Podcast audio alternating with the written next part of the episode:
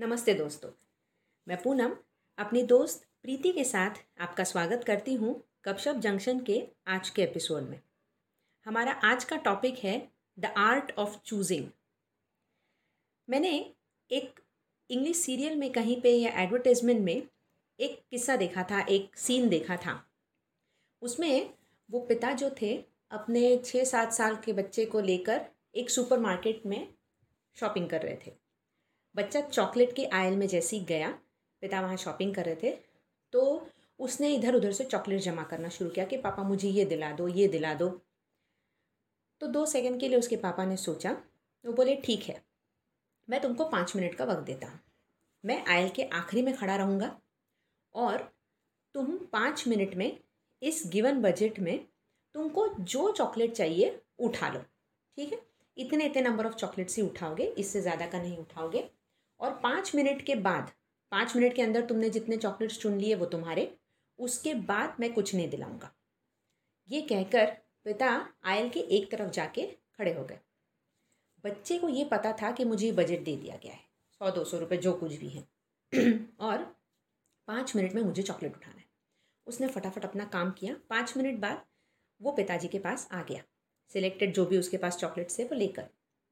पिताजी ने उससे पूछा कि मैंने देखा तुमने एक आयल से एक चॉकलेट उठाया, फिर कुछ देखा और रख दिया और फिर उसकी जगह दूसरा चॉकलेट लिया। ऐसा क्यों?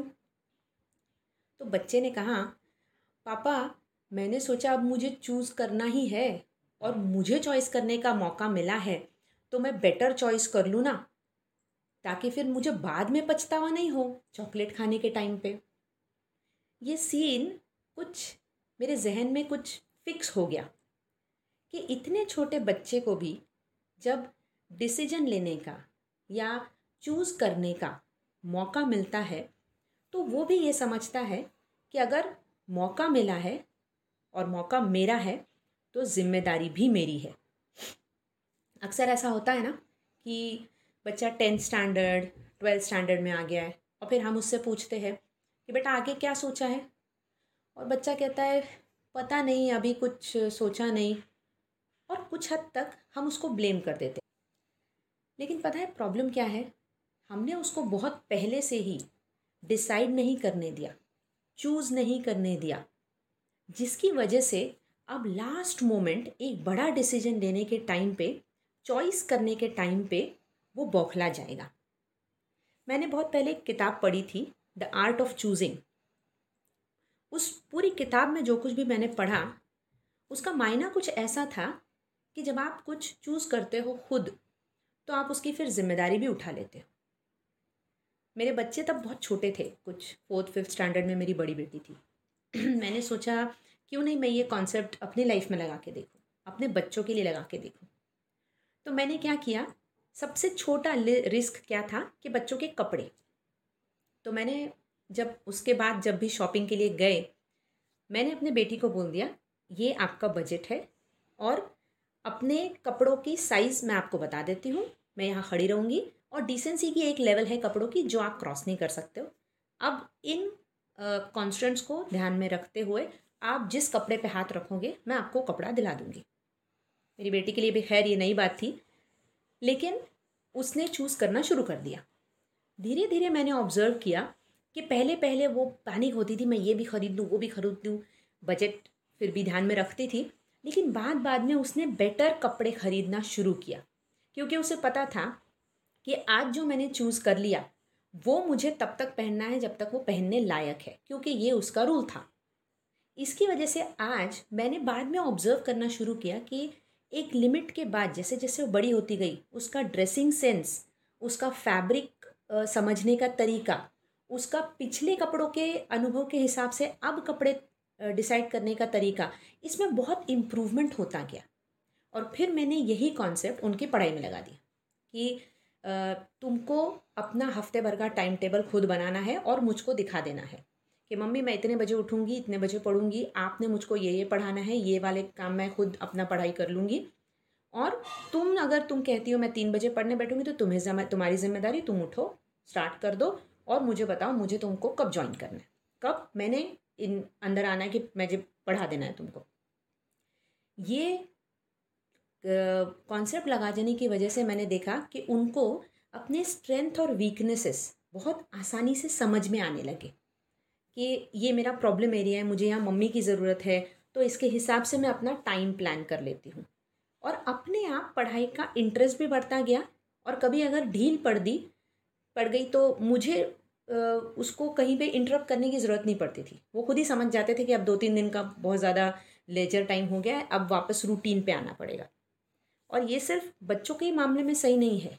मैंने यही कॉन्सेप्ट खुद अपने लिए भी लगाया कि ठीक है अगर मैं कोई डिसीज़न लेती हूँ मैं कुछ चूज़ करना चाहती हूँ तो मैं अपने बेसिक इंस्टिंक्ट के हिसाब से चली जाती हूँ। बट देन मैं खुद को ये भी बता के रखती हूँ कि जो चुनना चाहते हो चुनो लेकिन फिर उसकी ज़िम्मेदारी भी पूरी तरह से उठाओ। हम्म, कभी कभी क्या होता है ना कि हम खुद को चुनने का मौका ही नहीं देते हैं। हम्म। इस डर से कि कहीं हम कुछ गलत ना कर दें। हम्म। या कहीं हमने ये चीज़ चूज़ की और इसके परिणाम गलत हुए तो। लेकिन उस प्रोसेस में क्या हो जाता है पुनः कि हम अपना कॉन्फिडेंस खो देते हैं। अब अगर आपने कोई चीज़ चूज़ की और मान लीजिए वो गलत भी हो गई तो आप उससे कुछ ना कुछ सीखेंगे ज़रूर। और अगर आपका डिसीज़न सही रहा तो आपका कॉन्फिडेंस लेवल और एक लेवल आगे जाएगा। तो जब भी हम कोई चीज़ चूज़ करते हैं तो उसको जब आ, लेते हैं उसके लिए डिसीज़न तो उसकी ज़िम्मेदारी भी खुद लेना चाहिए।